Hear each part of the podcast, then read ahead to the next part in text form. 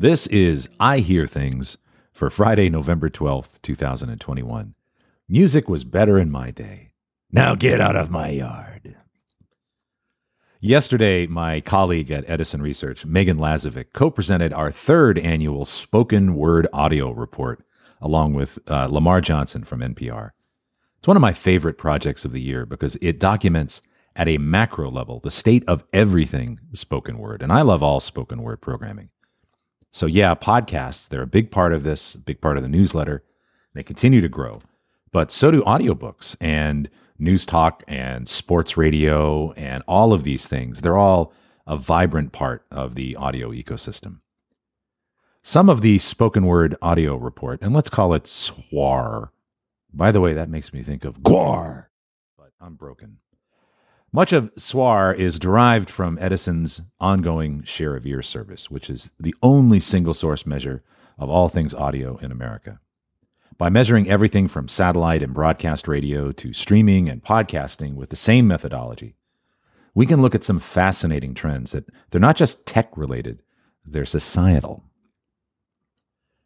The headline of this year's study is that the share of ear for spoken word audio in America has grown 40% in seven years and 8% in the last year alone. That's pretty jaw dropping as far as I'm concerned. And let me break that down just a little bit. Back in 2014, when we started Share of Ear, if you look at all of the audio that we listen to as a function of time, 20% of what we listen to was spoken word audio in some form. 80% of what we listened to was music. We generally listen mostly to music.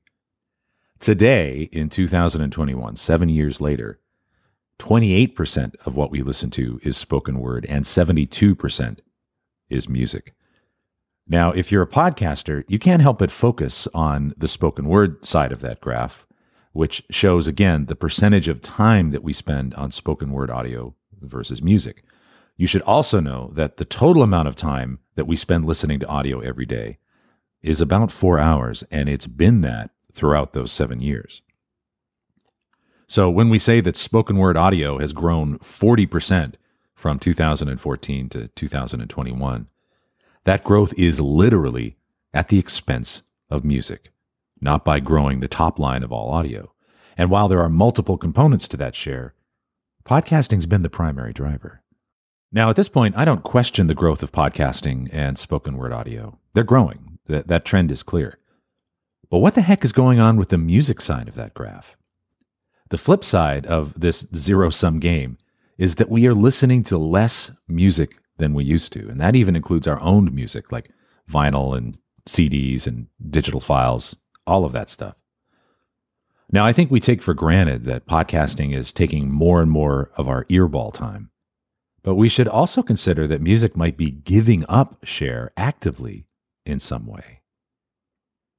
Now, the overarching trend in our share of ear data, those trends are actually pretty clear. We are listening to more music on pure play streaming services like Spotify and Pandora, and more music on YouTube. They're still growing. And we're listening to less music on commercial broadcast radio stations. And we're listening to our own collections of music a lot less, actually. But these forces have not offset each other, they haven't broken even. Music is trending down. And here's something truly surprising. When you look at these trends by age, this trend is magnified on the youngest end of the demographic. In fact, the growth in spoken word audio in seven years, 55 plus, has been from 26% of all audio content to 28%, a modest bump. 35 to 54, it's grown from 22% of audio time to 30%, a significant bump. But 13 to 34 has grown from 12% to 26%, more than doubled in seven years. And yes, that is at the expense of music. The youngest demographic in this country is listening to a lot more spoken word than they used to. And I think you can complete this sentence all by yourself. Music and music discovery are more important to us as teens and young adults than at any other point in our lives. And today's young people are turning more and more towards spoken word. The New York Times published a detailed analysis of uh, some Spotify data a few years back. I'll link to it in the show notes. And it showed that people continue to listen later in life to the music that was popular when they were in high school. And by the way, that's something that radio programmers have known for over 40 years. Uh, my former boss, Frank Cody, I think, had a whole chart of this in his office uh, in the 80s. So, what happens though when music listening is so influenced by our high school years? What happens to music listening later in life when the formative years of today's young people aren't quite as musical as mine were? I think that's an interesting question, beyond my ken. A, a, a PhD dissertation, maybe. But, you know, music is just, well, it's just weird right now. I don't think people fully appreciate how important radio really is and really was to the formation of your music taste and the longevity of that. When a great new album hit radio in the 70s or the 80s, the hits from that album, they were metered out. Record companies would work one single at a time, and radio would play that single until it started to fade, and then they'd bring out the next single, if there was one. Having two songs at the same time uh, in the top 40, that was fairly uncommon, and it, would, it was generally a testament to the power of that first single. It was just hanging on for so long. Most weeks, if you listen to Casey Kasem or Shadoe Stevens, uh, any of them do their weekly top 40 shows on the radio, you are going to hear 40 different artists from 40 different albums. And more importantly, thanks to radio, there was a simultaneous shared experience around listening to those 40 songs. By the way, that's why we still buy Beatles records. Now that and they're they're objectively great, of course. Now today, when Taylor Swift or Ed Sheeran releases an album to the streaming services, there's no program director to put a break on your listening. And that leads to phenomena like Ed Sheeran having all 16 tracks from his Divide album be in the top 25 at the same time in multiple countries. Or the artist Future replacing himself with the number one album on the Billboard charts, replacing himself. Or what's happening right now with Adele, who's currently destroying the supply chain for non Adele vinyl. It all burns faster, burns quicker. And the artists that are below the top 40 they're not just competing with the new Ed Sheeran single, they're competing with every song on the album in what data shows us is a shrinking window of available time devoted to music. Uh, and here's something really interesting to me. The other unseen cost of all of this was something I didn't think about until I heard Garth Brooks talk about it at a big country radio and music conference that I attend called CRS. A few years ago, I was fortunate enough to give the research keynote at CRS, and I was immediately followed on stage by a conversation with Garth Brooks. So I legit get to say I shared the stage with Garth. One of the most fascinating things that he talked about was the unseen impact of the change in the music economy from album based to singles based. And that began as a product of the iTunes Music Store enabling us to buy only the song or songs that we want from an album instead of having to buy the whole album. Now, Nashville, more than any other music community, is driven by songwriters. And when a full album sold, some songwriter who got a writing credit for a deep cut, a song that wasn't a single, but a good song, some songwriter who got a writing credit for a cut on that album, they got paid. Maybe a little, but they got paid you get a deep cut on a Reba album, and then maybe you make enough money to stay in the game and keep writing songs until hopefully, eventually, you get that big single for George Strait or Lady A. But with digital music replacing album sales for singles, that yet to be rewarded songwriter doesn't get that Reba album track. And maybe they go back to waiting tables. The decimation of the album economy has given consumers choice, right? We we can now buy that single can of Coke instead of having to buy a case of RC Cola to get that Coke. That's how a lot of albums are, I suppose. But it had unintended effects, effects on songwriters and lots of other people that make up the cogs of the great music machine. Now, these aren't original thoughts. I'm not the first to wonder aloud about any of this. Music is a personal thing. And if someone only wants to listen to Ed Sheeran all the time, then hey, follow your bliss. But people in podcasting talk so much about the difficulties with podcast discovery. Hey, look, at least podcasting share is growing. Try being a new artist right now that is not named Taylor or Ed, and try building a career. Now, some of you might be saying to yourselves that, hey, maybe Tom is just a cranky old man who thinks music was better in his day than it is now. To that, I have two replies. First, music was better in my day, so get off my lawn. But more importantly, whether it is or isn't, what has changed objectively is our shared experience of music. And shared experiences create memories and meaning and the stickiness of music over the course of our lives. Now, let's not fall down the slippery slope here. Music isn't going anywhere. Music is primal, it's part of our souls.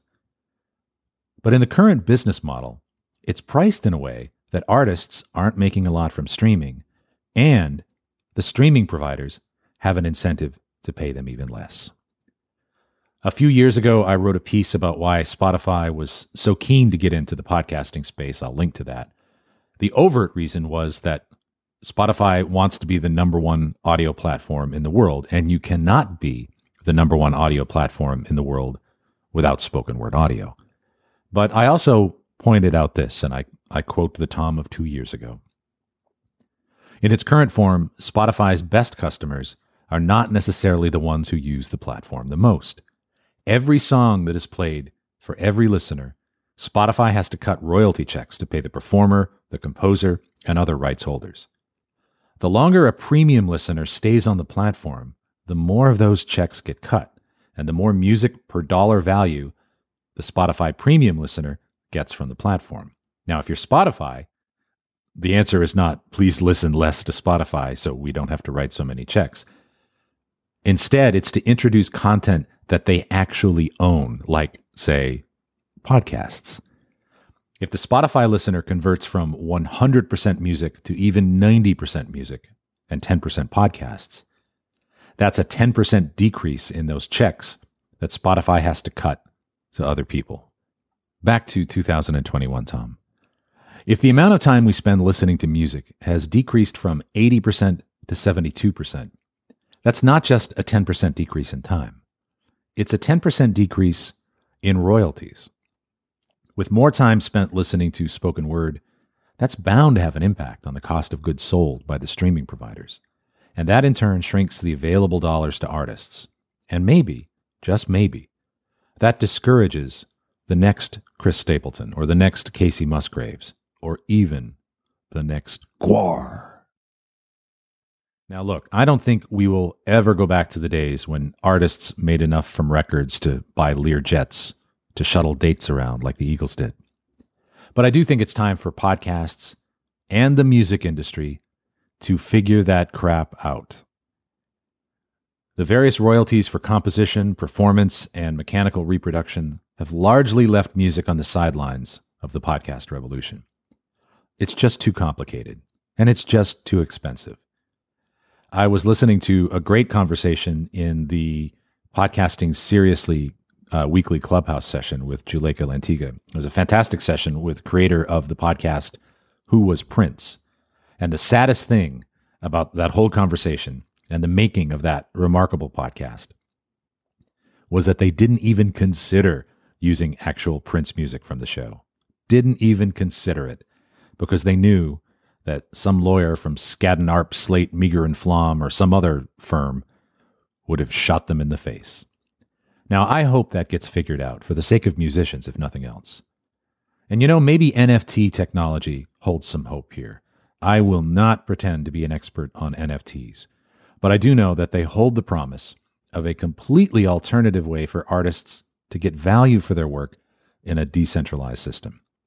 And yes, taken to its extreme, this means someday some wealth manager in Long Island will eventually pay the Rolling Stones $100 million to own the digital music file for Sympathy for the Devil so they can blast it out of their windows of their Yukon and scream, I own this bleep. Yeah. But let's think smaller. Let's think a lot smaller. Today, podcasters they can't use any part of a song. It doesn't matter if it's 30 seconds or 8 seconds without legal and financial exposure. You can't. Fair use in quotes is a very very limited concept and it isn't about fairness. So don't claim that. But I would be willing to pay for a small snippet of a song as an NFT that I could use as my opening music, for example. Now, I don't know what song I might use as the opening music to I Hear Things, this podcast. But I would certainly consider paying the artist directly for an NFT that lets me use the 10 second hook of a song in my show. Bill Simmons is certainly paying Pearl Jam uh, to use a few seconds of one of their songs in the Bill Simmons podcast. That's a private deal that he has worked out. Let's make that available to more podcasters. Uh, and NFTs may be the key to that. Now, again, I am no expert on NFTs, other than to see how lousy some of my friends' taste in art seems to be. But there may be no better time than right now for musicians to get creative about the podcasting space, with the share of ear tilting away from them. Nothing sells music like people talking about music, and that is what we learned from Casey Kasem and Shadoe Stevens. And actually, I do know what I would use as my podcast theme song. It would be GWAR. Well, it's announcement time. I have been collaborating with my very brilliant wife, Tamsen Webster. She's at tamsenwebster.com on a special thing for podcasters. I get a lot of bad pitches for podcasts. I mean, most of them are. And to be fair, most of them don't come from the podcasters themselves. Now, if I were a PR professional, I would create some content around how to write the perfect pitch for your podcast. But A, I'm not. And B, that's not the problem. The problem I see so often is that people can't pitch their podcast, not because they can't write a good pitch. It's because they have a podcast that can't be pitched very well. So you, it's a more sinister issue. So I'm teaming up with Tamsen, who, besides being my wife, is the author of Find Your Red Thread. I'll put some links in the show notes, and a very smart human. And we've put together a special webinar designed to help you make sure that you have a podcast that can be pitched successfully. And I can promise you a few things. One, you will absolutely think about your show in a different way. Two, you will have at least one moment of pure frustration. And three, you will push through it you will do the work, and you will never look back. Do not make me wrong on that. Uh, I will have all of the registration material and a clever name for this very, very soon. We have those things, by the way. But here's my ask for this week I am only going to talk about this to email subscribers. The webinar will be free, but the links to register and access and other information will only be included in the email version of this newsletter. So uh, if you're listening to this podcast or if you're reading the newsletter on the web, go to the website, tomwebster.media, and hit the subscribe button. I don't sell your email, I don't charge to subscribe, and you only hear from me once a week at most. It's a better deal than Dogecoin, believe me. So do it. I'm Tom Webster. This has been I Hear Things for Friday, November 12th. I'll see you in a couple weeks.